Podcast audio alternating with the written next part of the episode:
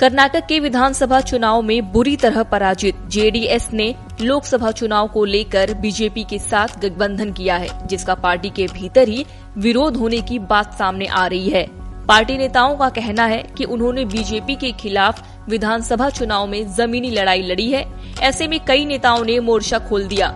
इस बीच कर्नाटक के पूर्व सीएम और जेडीएस नेता एच डी कुमार स्वामी ने कहा बीजेपी जेडीएस गठबंधन जारी रहेगा। Meeting, entire our senior party leaders unanimously they have given endorsement to continue the alliance between BJP and JDS.